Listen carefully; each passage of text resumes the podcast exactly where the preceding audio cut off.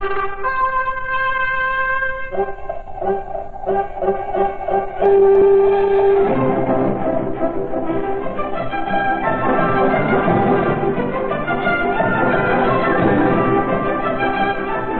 know, I gotta write a theme song for our show. You know, I just got to write a theme.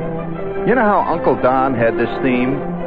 Where he'd sing, uh, Hello, nephews, nieces mine, I'm glad to see you look so fine. How's Mama? How's Papa? But tell me first just how you are. On your radio, this is your Uncle. I've got to, you know, I gotta come up with a theme, you know, like, uh, like, uh, Good evening, slobs. Uh, hello, losers. Hello, winners. Hello, everyone out there. How are you? How are you tonight? Yes, dance and pudding. Oh, it's there. Tasty yeast is handy, dandy for your appetite. I am sorry, Perry, you fluffed it again once more. I'm, I'm serious, you know. You know, when all is said and done, I must say this. When all the dust settles, and I don't want this to sound like chauvinism, but it is true. When all is said and done, we really do have a wild, fascinating, great gang here at this station. Have you know? Isn't that true, Tony? I mean, you know, you can be so close, uh, you can be so involved in the woods, you never see the trees. But, but not every station has a Barry Farber. They just don't, you know, and it's a good thing. But they don't, and uh, not every station has a Joe Franklin. Joe comes in here with the biggest collection of broken town Broadway types. Have you ever seen them? Trailing press clippings from the gaieties of 1919 behind them. and not every radio station has a Peggy Fitzgerald who goes to bed at night and dreams of flying squirrels. You know, that's. and, and and old Uncle Ed goes to bed at night and dreams of old Fitzgerald. You know, so uh, it's yeah, really. At the, and oh, I'm serious. And, and and not every station has a John Gambling Jr. You know, who while he's doing his show sits and clips coupons and between records talks to his you know his broker. it's a great bunch. And Martha Dean. Oh, tell you, Marion, I'll tell you, she's something else again. If Marion hadn't gone straight at the right time, Marion could have been a great stripper. You realize that, Tony? I mean, she's got. she has. She's got all. You know, it's all, it's all there. You know, but uh, nevertheless, we got to get back to you know our series. Shall we? Shall we uh, clear the uh, deck here? Clear the atmosphere, Tony. Please bring it in hard there. Bring it in there. Deck cleared. Okay, very good. Now you reset that.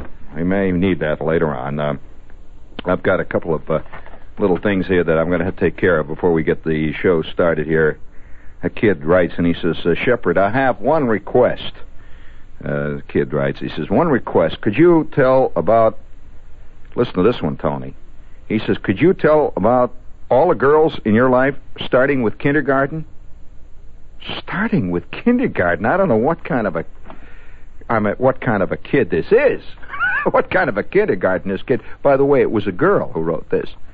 Uh, I don't know what kind of a kindergarten this chick went to, but my kindergarten spent most of his time sitting up there knee deep in sand in the in the sandbox, and the only the only girl that was really a you know a, a, an active force in my kindergarten was a lady named Miss Bundy. Miss Bundy was made entirely out of pillows.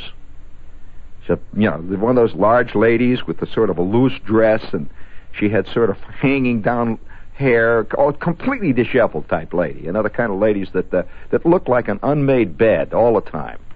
And uh, yeah, she she was uh, great for kindergarten. You know, she was a, she was a surrogate mother, and uh, a true mother in the, in the sense that she would sit there at the piano all the time, and and we'd be down there in the sandbox. And I remember Miss Bundy uh, playing.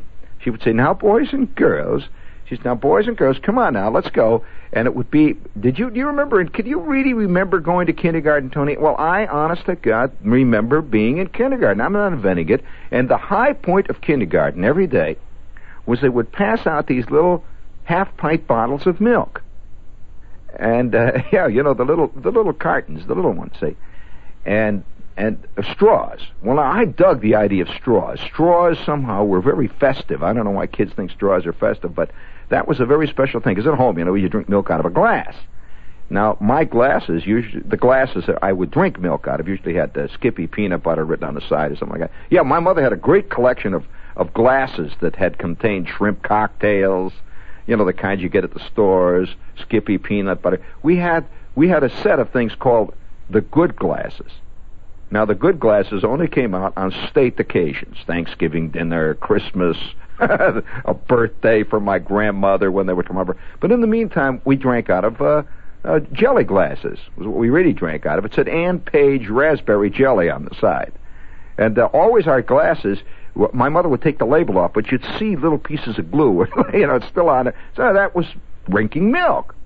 But the high point every day in in uh, kindergarten came when uh, we'd be down there in the sand pile, and uh, there were all our kids. There was Glenn Atkinson, he's in the sand pile with me. Schwartz was there, and, and the Bruner, and the Flick. We're all down there knee deep in the sand. Helen Weathers, little, little none of us realizing, of course, because we were little squirts at that time. We we were not even making true contact. Little did we realize, of course, that uh, stretching ahead of us was this unbelievable phantasmagoria called life. Now, any of you kids that are listening tonight, and you're, you're a kid, let's say you're 10 or 15, I'm going to tell you this, kid, right now, at this point in your life, you can't conceive, no matter how hard you guess, of the stuff that is going to happen to you in life. True, Tony? You just can't. There's no way of doing it. Impossible. Imps one. Totally impossible.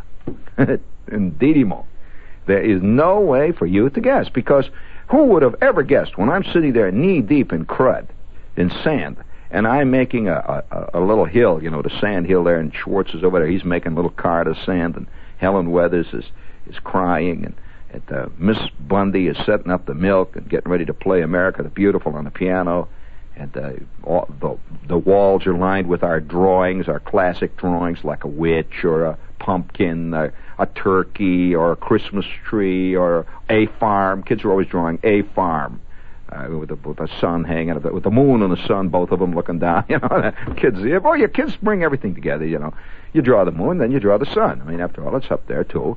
And then you draw birds in the sky. You draw birds in the sky bigger than the house. You know, big birds. Well, uh, nevertheless, uh, uh, how could any of us have guessed what was in store for us on that yellow brick road that lay ahead? I mean, I could have, I could have uh, created. Uh, kids are always writing me, telling me what they're going to do when they grow up. I laugh because how could I have ever guessed that on the that yellow brick road, somewhere along that line, I would find myself at eleven or ten fifteen at night, talking to myself, following a an Al Jolson record I, how can you guess this kind of? It's just impossible. It's totally impossible. I wouldn't have guessed it a year ago, but here it is. You know, there it is. Well, all right. So uh, I'm sitting down there. I remember clearly kindergarten. Now, why do I remember clearly? Why, you know, I tell you, you, the reason some people can remember things and other people can't, motivation. Simple as that. Uh, some people are just not motivated to remember it. And furthermore, it's what happened to you in the situation that makes you remember it. Now, if you spend a day and absolutely nothing happens, it's going to be hard to remember that day. But if during the middle of the afternoon you're walking along Fifth Avenue or 47th Street, when all of a sudden you're hit on the top of the head with a 15 pound kosher salami dropped from five stories above you, you're going to remember that day. That's as simple as that. You're just going to remember that day, the day you got hit with a salami, right? Well, all right. That's not a bad idea, come to think of it. yeah, you know, I, I saw a guy do a funny thing one day, though, like that. I often wondered what the upshot of it was, what finally happened. This was before you came here, Lee, and uh, we were over there on the, way over, over in the corner of the building. Now, remember, this building here is 24, 25, 26 stories high, right? Well, we were on the 23rd floor and uh, we were on the corner of the building there, and all the talent occupied a kind of a communal joint office. Well, the office was about oh maybe ten feet square. There were 120 of us in there, seeing, and we had this one desk, and we would take turns sitting at it. It was funny, you know. And we had this one telephone. We'd take turns answering the phone and yelling and, and pretending like we got an office, you see. And the, there were all of us in there. Long John, the whole crowd. We were all in there, you see. Well, one day, it just so happened on this day, Tony, everybody was there at once. They, you know, they're all milling around and there, the whole crew. And, and when you get all the talent together, you've got yourself a, uh, an interesting olio of humanity, uh, the various types and shades. Some guys uh, chewing gum, other guys chewing uh, tobacco, other guys sitting on the floor. And we had so, we had our scurvy crowd here at that time, and so if you remember, there was a pretty yeasty crowd at one point. Uh, some of them were heavy drinkers, and if you remember, Tony, it was a very interesting crew. So it was about four o'clock in the afternoon, and I don't know why this happened. Don't ask me the genesis of it. It just is what happened. For some reason or other, there was a tray in there. And this was a big, one of these big plastic trays, the kind that, that, uh, oh, uh, restaurants use when they're catering something, and a big tray with sandwiches and all. Well, it was a big plastic tray. And on the tray, there must have been, oh, maybe 150 ice cold cheese blintzes. Now, where the hell they got 150 cheese blintzes? I don't know. There's a whole mess of them. See, a big, a big pile of them. Well, I came into the office, and there they, there where they were. You see, so everybody in the talent department are born freebies. I don't know anybody in show business not a born freebie. I'll tell you, just uh, they're just freebies. So uh, I came in there and I says, "Gee, blintzes." So I rushed over and I took one of the and boy, were they ever rotten. They they were not any cold, but I think somebody had sprayed them with DDT or something along the line because they tasted bad and they were very limp and very bad blintzes. So I said, "Ugh, blintzes." So I put it down. Well, now we had a couple of guys who didn't they didn't care how things tasted. As long as it was free, they ate it. And uh, yeah, you could give him a rubber hot dog, he'd eat that. You know, it was free, so he ate it. You know, so uh, they're sitting there ch- chomping down on these blintzes, and they're getting more bloated by the minute, and, and uh, turning green, and they'd rush out and run down to the men's room, and ten minutes later they'd come back, start eating them again. You know, a real freebie never gives up. So we're we're uh, we're sitting there with the blintzes, about 150 of them there, and about uh, oh, it was hot in there too. You see, it was very hot. It was a warm summer day and the blintzes around about four o'clock started to get gamey. They, you know, little green furs growing on them. So I'm just telling you the story. I'll, I might as well be honest with you. What happened? Well, in walked a an executive who shall go nameless. Now, there's always one executive in every organization who's a total ape on neatness. Now, uh, this, yeah, this is the guy that he, he, he doesn't care whether the product the company turns out is rotten. He doesn't care whether the wheels fall off the, the widget that they're making. But what he wants to know is whether or not the mailroom is neat. And that whether all letters are neat. Uh, that he's got a neatness bit. So he walks into the office and he says, what is that? And somebody says, well, they're blintzes. Where did they come from? You shouldn't have blintzes here. Don't you know they're Labrador cockroaches? Well, little did he realize he was talking to 38 cockroaches, human type, sitting around. You know, you don't you don't say bad you don't badmouth cockroaches to a cockroach. So he says, "Well, draw roaches." And somebody says, "What do you mean? You know, who's going to call me a roach?" And he says, "No, get rid of the get rid of the blintzes. Just get rid of the blintzes." Well, I had been thinking that myself because there wasn't much room there, and these blintzes were a big tray of blintzes and they're sitting on the radiator on top of everything else. It's hot in the place, and the blintzes are getting gamey. Well, uh, and by the way, there was a pot of of uh, cream of cheese, not cheese, uh, sour cream with it. See, and the sour cream, honest, had more hair on it than a porcupine. Just fantastic. So, uh, the word had come. You know, get rid of the blintzes.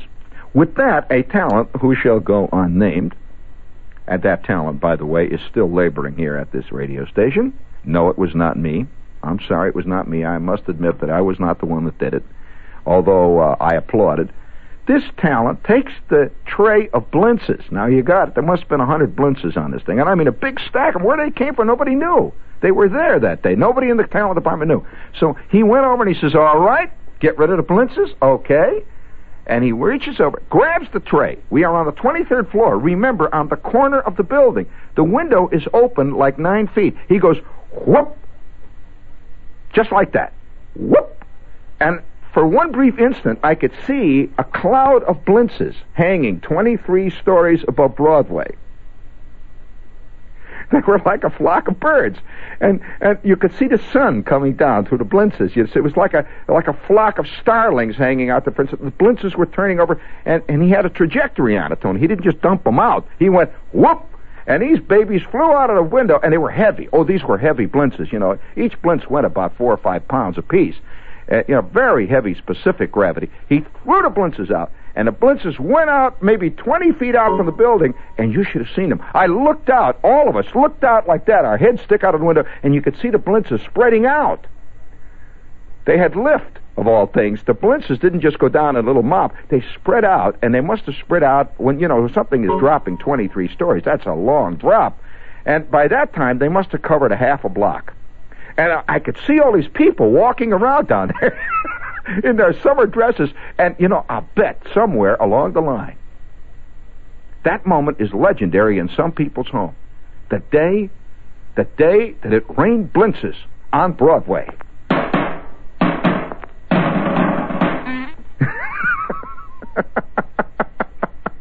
I'm often way. Yeah, speaking of that, that reminds me. This is WOR, friends. Yeah, it's good old friendly New York.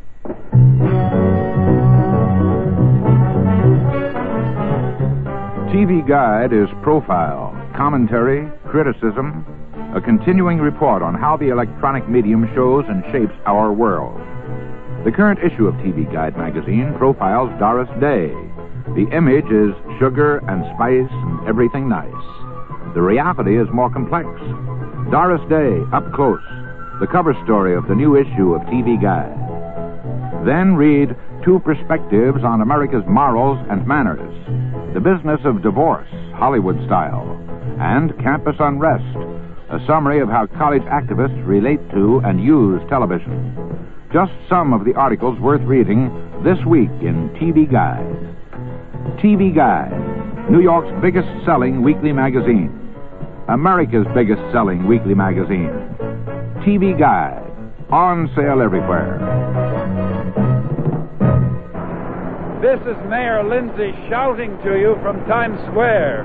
If you're having a problem hearing me, that's the problem. Air pollution. 150 decibels of noise is enough to drive a man insane. And in Midtown New York, it's already at 77. Noise is our fault if we use steel garbage cans instead of plastic.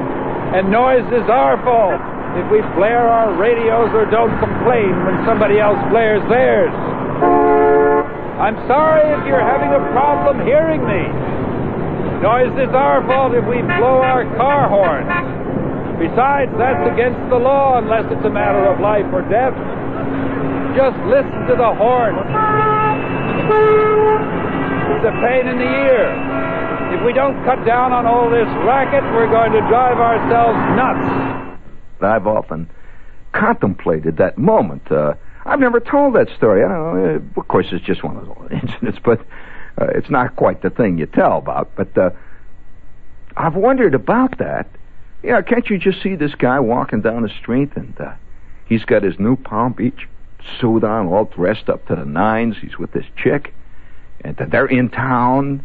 They've come because you know that's the big tourist season in summertime, and they're in town, and uh, they're walk of all the places for the blintzes. To, yeah, this is the perfect place to be hit by a thousand blintzes.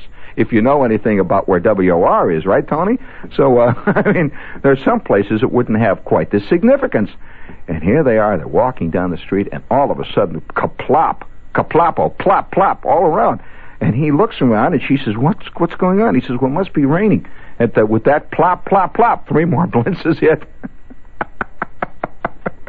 and and I could see them describing it at home in Cleveland. Try to tell the people, well, you know, it's surprising what happens. And New York is a great place to visit, but uh, blintzes. Well, oh, I, I the one thing I do miss though is uh, the sight of the the uh, uh, the uh, sour cream. Now, as the sour cream left, you see, it was in a cardboard container and as the sour cream left, the sour cream was heading towards 34th Street.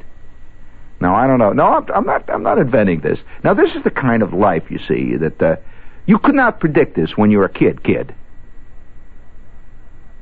sitting in Miss Bundy's sandbox, I could not have predicted the golden blintz moment.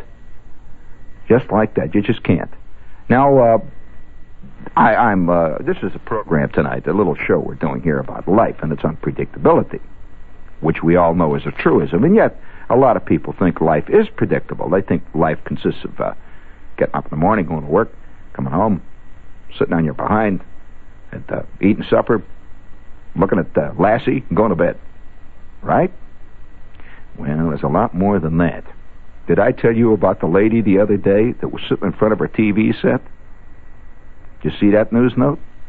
Sitting in front of the TV set there, and she's watching TV, when all of a sudden, a candle on top of her TV set burnt down, and it caught the TV set on fire. The TV set blew up, blew the chair right out from under her, and she broke both of her legs, and I'm not laughing at that. I just thought you ought to know that that was a golden moment in the age of color TV. It was a color set, in case you're interested. Uh, do you, have you ever wondered about how they make those things, how that color TV set works, friends? You ever wondered how they can make that color? You don't know how it is, huh? There's paint in that set. Did you know that? I'm not going to say any more. I know a lot about electronics. And uh, you can't argue with an electronics cuckoo, and that's exactly what I am. But uh, there I am, sitting in the sandbox. And that high point of the day was uh, after we had a little workout in the morning, we would start. See, the kindergarten that I was in worked two shifts. Uh, one, kin- you know, one group went in the morning, and we go home, and the other group went in the afternoon, right? You didn't go all day when you were in kindergarten. See, they break into school just kind of gently. And so uh, we would. I was in the morning shift, and me and Schwartz and Helen Weathers and the whole crowd we went in the morning. And the afternoon shift seemed vaguely uh, sinister and exotic, and uh, somehow they got a different kind of kindergarten than we did. And I wonder how much that affects people's lives uh, in later years. I don't think this ever comes up in a Freudian analysis that you were assigned to the morning shift in kindergarten and other guys were assigned to the afternoon shift in the kindergarten. And from that day on, you always hated the morning, and hence you became a night person. I'm just curious. It could very well be, you know. And kids who uh, who only spent the afternoon in the school, the morning was a was a time of freedom. So they loved the morning, and they have become the guys, you know, the kind that get up bushy-tailed every morning at five and go out and water their lawn and all, you know, those cuckoos, you know, you know that type. Well, I wondered whether or not these things have anything to do with this. And so I'm sitting there in the morning, and the uh, kind of milky gray out, cold. Miss Bundy is dressed like a pillow, and uh, she wore these flowered pink and blue dresses. And she would sit at the piano, and the first thing we did in the morning was say, "I pledge allegiance to the flag, and the uh, United States for which it stands, one nation." Blah blah blah blah. And that we would do this And if we were a very patriotic school, Warren G. Harding, and uh, of course a very patriotic, great president. And that we would sit then in the sandbox. She'd say, "All right, now uh, do whatever you want for a while, and uh, at the and try to make think of something you want to make out of the sands." It was a creative teacher, and uh, so I would sit down and make things. I remember one time uh, Alex Joshua making stuff out of sand, and it was so terrible that Mrs. Uh, Miss Bundy, oh, I she came over and you know she had to just roll that sand, kick that sand apart. So what did? Where'd you see that? And, well, you know, the, uh, well, yeah, Freud was working uh, even at that stage, and so we're sitting in the sandbox, maybe about up to about ten o'clock in the morning, playing around, and then we would have bead stringing period uh, where you string the beads. And then uh, she would read a story to us about some guy with an apple, and uh, he had a pet rabbit, and uh, that was a big moment and then we would lay down. Did you ever have nap? Do you remember the nap scene? Uh, we would lie down, and she would have. We had cots, and they would open up the cots, and we would all lie down, and they would pull the shades down, and that would go for about 15 minutes. We're taking a nap. Quote. Boy, if there's anything, even the word nap now raises the hair on the back of my neck. I hate the idea of naps. Naps. Uh, Naps are things for little mewling babes and elderly gentlemen with no teeth. Funny. And so after the nap, though, there was one big moment that came after the nap. Miss Bundy would say, All right, now, boys and girls, it's milk time. And then she would ask us a question. Now, where does milk come from? And a hand would go up, and Eileen Akers would say, A moo cow.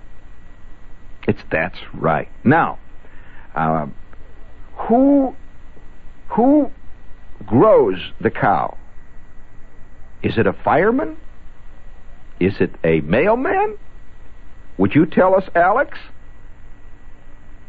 Silence. He had an IQ of minus three.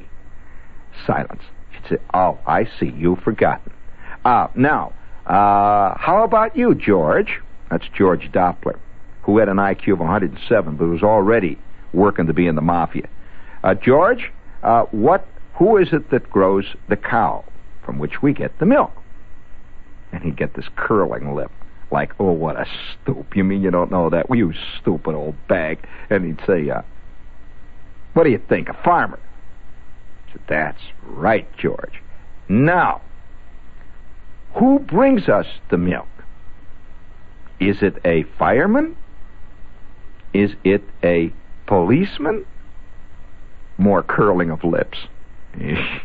what a stupid. By the way, do you know that this is what turned me against kindergarten? I mean, I knew all this stuff cold. I mean, really cold. I knew. I mean, I just knew. And, and already alienation was setting in. I was alienated in my kindergarten. And uh, all this palaver to get that crummy bottle of milk. So she says, uh, Who brings the milk? Now, girls love that kind of stuff. Girls take to the academic world, don't they, Tony? Love it. They just like ducks, you know, flapping around in the water. They love this. So instantly, I mean, Pearl. There was a chick named Pearl, squirt, black hair. Pearl, a milkman. That's right, Pearl. All right now. Uh, can any of you tell us uh, just what, besides drinking milk, what are some of the things that we can use milk in? How do we use milk? Everybody knows that milk is great for spilling on the floor. You know, after all, what is it you're not supposed to cry over when you do what? And so, where is it? Well, after this 15 minute uh, inquisition on milk, Miss Bundy would then say, All right, now, which two of you want to go and get the milk for us now? Oh, that was a great, that was a real detail. That was a good one. So you could split from this hellhole and get out of this sand pot. And I was very disappointed because always, up to the point I went to kindergarten, I thought that kinder, I always thought of school as a desk. I'd see pictures of kids sitting at a desk. And to me, I always wanted a desk. And now I'm in school, and what am I doing? I'm sitting in the sand, making a little thing out of sand. That's exactly what I did in the backyard when I was a kid. I figured I'm through being a kid. I want a desk. And this, I was outraged. Now, I'm not, I'm telling you the truth. In fact, it's still a legend in our family that every morning my mother used to have to drive me down the alley with a bullwhip to go to kindergarten. She used to get a God down there and crack, and eh, crack, crack. I, don't want to sit there in the sand. Crack. And already I'm on my way, a protester, and I'd get down there, you know, I bucked. I mean, I didn't want all this palaver about who brings the milk, where does the milky come from, the cowie, and all that jazz. So I'm sitting there waiting for my milk. I want the milk. And so she says, all right, now which one of you two want to get the milk? Well, I'm going to tell you what happened. One awful moment. Terrible day with the milk. Usually, it was me and Joshua. Sometimes it was Schwartz and Flick there were, you know, there's a little group of activists in every class, and we were already starting to be activists. We were, we were basically fist fighters and that. So uh, one day she says, uh, "All right, Jeannie, oh Jeannie, Jeannie, oh call me Jeannie, Jeannie, why don't you and Alec, Alec Joshua, go down and get the milk? Okay, now hurry back, and uh, in the meantime, uh, boys and girls, would you get out your Crayolas?" Down the hall we go. Now down at the end of the hall we would go down the steps, and down at the base of the steps, there was this place where the janitor he had all the milk, and and uh, he you tell him you were from the kindergarten. All right, he'd give you this uh, carton thing. and We'd carry it up, and it had all the milk, had little pieces of ice on it, and they were they were the little boxes of milk. Now, what they did every day, they would have half of the milk was chocolate, and they, remember chocolate milk? Do they still make chocolate milk? Half of the milk was chocolate, and the other half was white milk and it would alternate. One day you'd get chocolate, and the next day you'd get white, and uh, the kids would be half and half. Of course, every kid wanted the chocolate milk. This is a, this is a. It was always a great day when you go in. It was chocolate milk, and uh, sometimes you'd trade, but generally it was always that was big. So, Joshua and I have got this milk, and we're coming back, And we get about 20 feet away from the basement when Joshua says, I'm gonna, he says, I'm gonna drink my milk now. And he was chocolate. I was white. So he takes the chocolate milk and he starts drinking the chocolate milk. And I says, give me some of it. And he said, no. You know how kids are. So we're both carrying the thing and he's sucking his thing with a straw. And he says, no. I said, well, I don't know why I did it. I says, I want some chocolate milk. So I reach down and I take a box of chocolate milk and I suck it up. Well, you know how quick you can suck up one of those things.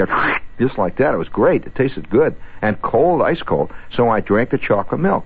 With that, Joshua reaches in and takes another one. Well, by the time we got down to, to the kindergarten class, between the two of us, each one of us had drunk about five bottles of chocolate milk. And a lot of kids were not going to get any milk because each bottle had been counted. You know, that was it.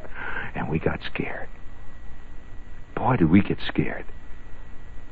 We didn't know what to do. We're standing outside the door with the case, and, and half of it is empty. And here, you know what we did? We did a terrible thing. We stuck the boxes back in the case. You know how little kids are; they don't think.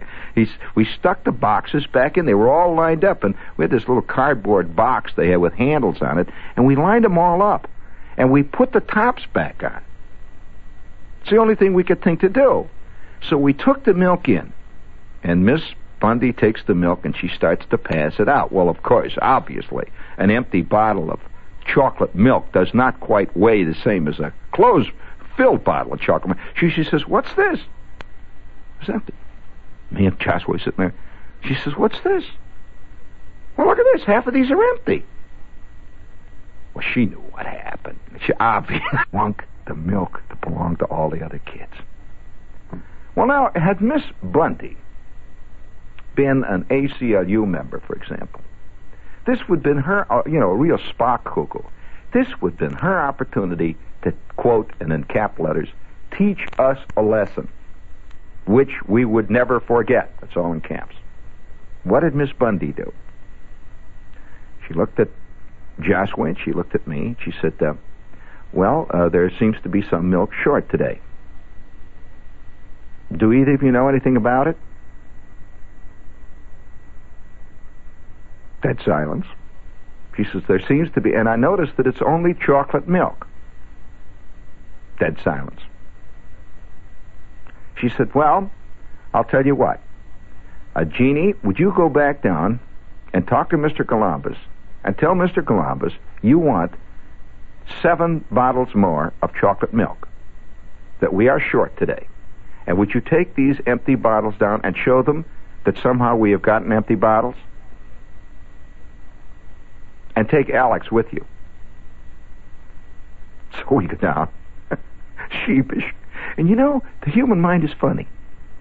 By the time we got halfway back to the basement, we were both totally convinced that they had given us empty bottles. Oh, you can you can you can tell a lie to yourself so much that you ultimately totally believe it. And in fact, will go up on the witness stand and swear to it and actually believe it. I don't mean be a phony, really believe it. So we get back down to Mr. Columbus, and here's old man Columbus, who was the caretaker. And I remember Columbus always down there mixing ink. You know, they had this powdered ink. He was always mixing ink. At the, we walked down. Mr. Columbus was sitting down. I remember he was eating a sandwich, big sandwich, down in the basement. Do you remember the basement of your school? Well, there it is, our basement. And uh, I didn't go down there too much, except when I get the milk. And so I walked down, and Mr. Columbus is sitting there. He says, "What do you want? Are you kids?" Joshua said, this, "You gave us empty bottles." He said, "I did what?" You gave us empty bottles. He said, "I gave you empty bottles of what?" I said, "You gave us empty bottles of chocolate milk." I gave you empty bottles of chocolate milk? What are you talking about? Well, of course, obviously, the minute he saw the chocolate all over the front of my Mickey Mouse shirt, where the empty bottles of chocolate milk went, he said, Oh, well, let me see those. Hmm. By George, they are empty.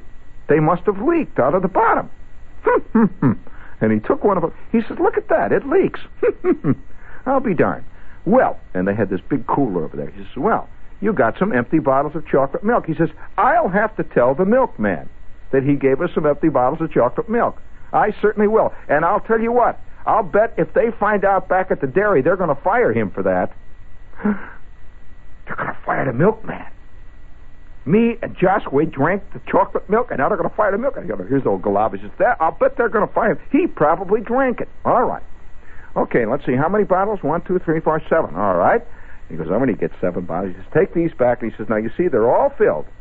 And uh, you be sure to tell Miss Bundy that uh, we're going to find out about that milkman. We're certainly not going to have that happen. You never know what's going to happen. We get halfway back, see. Joshua is beginning to worry. His old man was a bread man. he knew about these things. and my old man worked at the dairy. That was the final kicker. See, we're but because I knew, you know, that there are such things as milkmen. And I'm walking back, and the two of us got the seven bottles, and we've got it in a cardboard thing. We're carrying it. He put them in a little box for us. Joshua starts to cry. And I walked into the room. I didn't cry. I was never a crier.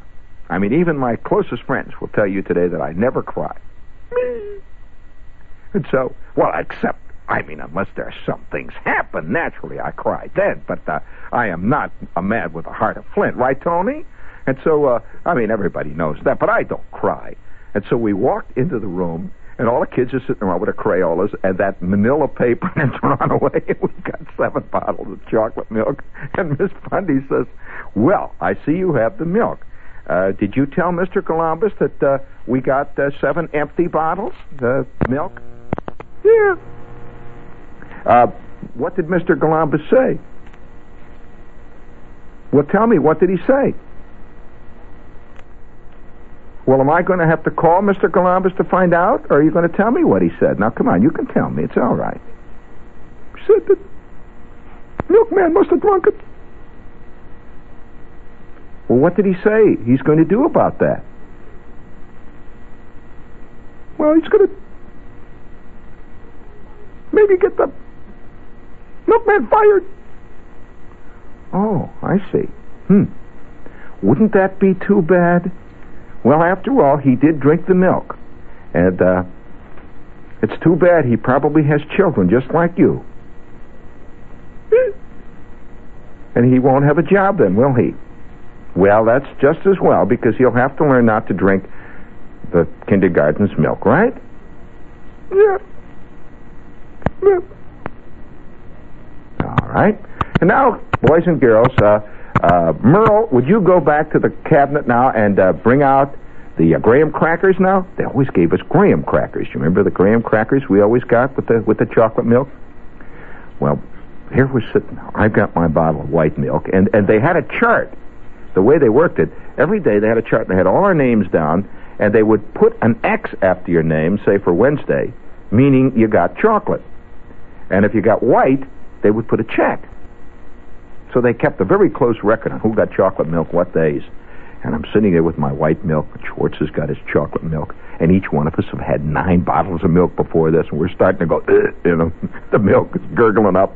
I mean, after all, we're little squirts. A little kid, you know, with a stomach that has a capacity of about four and a half pints. when fully distended, now sitting there with a pot hanging out in front of him, just full of fermenting milk. Uh, and, uh, I've got my milk and I've got my graham crackers. Schwartz has got his milk, his chocolate milk, and we're sitting in the sand. He's got his graham crackers. And uh, Miss Bundy came over and she said, uh, "Well, uh, don't you boys and girls worry." She said to, to me and Schwartz. She always referred to all kids as boys and girls, no matter who was there. You know, she said, "Don't you boys and girls worry that uh, it'll be all right. Mister Columbus will." Uh, well, don't worry, he won't. Uh, he won't be bad to the milkman. But he's just got to learn that he should not drink other people's milk. Don't you agree with that? Don't you think that it's just wrong to drink other people's milk? I mean, when other people want their milk and other people don't have the milk, don't you think it's wrong, huh? Don't you? Well, don't you think that the milkman uh, should learn a lesson? After all, he's a grown-up man. He should know that other people, especially little children, they need their milk. And just think what would have happened had we not had some extra milk. Some little children would have gone without milk right here. Maybe little Eileen Akers. Yep. Well, I just wanted to tell you, don't feel bad. It's going to be all right. And the milkman will probably proud. Maybe they won't fire him. Maybe they'll, well, maybe they'll just, uh, uh, maybe they'll just uh, give him a good scolding. Yeah. And then Joshua Fink. Fink! If there's anything I hate, it's a fink! A fink, fink! Joshua started to cry. And Miss Bundy said, uh, What's the matter, Alec? Oh, that's all right, Alec. What's the matter? She said, What's the matter? Do you have to, uh... No. Well, what's the matter, Alec? You know, I know Alec Joshua to this day. He's a grown-up man. And he still lives in the same town. And once in a great while, I meet Alec Joshua. And there are certain areas we do not discuss. And he, sometimes, you know, he's grown up. He's with his wife. If I ever told his wife she married a rotten, stinking fink who finked, finked, I'll tell you what he did. What's the matter, Alec? Is there something you want to tell me? She said, Well, you can tell me. She said, Whisper it in my ear. With that, Mrs. Bundy said, Oh, he did? I'm sitting there. She turns to me and she said, You're a naughty boy. You are a very naughty boy. And I think, I think you won't have any chocolate milk for the rest of the week. I sat there. Joshua sat there. And he's supping up his he's sucking up his ninth bottle of chocolate milk for the day. And he sat there with the biggest you know what type of smile on his face that I ever saw. If there's anything that a little shrimp in kindergarten likes to do, it's to see another little shrimp in the kindergarten get fed to the dragons. They are sadistic. Don't you come and tell me little kids are beautiful creatures. It's right out of, of well, it's right out of the Lord of the Flies. I said to him, What did you tell her?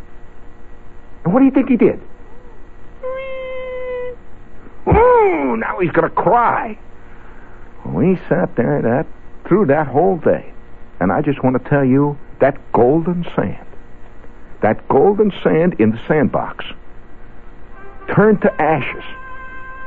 Ashes. And it was that moment in kindergarten that I learned a lesson about mankind which has never left me. And by the way, I still am kind of cuckoo over little half pint bottles of milk. I mean, I love them with graham crackers. But I learned a lesson. Now, just exactly what that lesson is, I am not at liberty to divulge. All I got to say is don't get close to me. That's all. And when you are close to me, keep a sharp eye on me. I learned that he who thinks first thinks best. Right? Bring it on big. He who thinks left gets laughed at and often fined. Bring it up.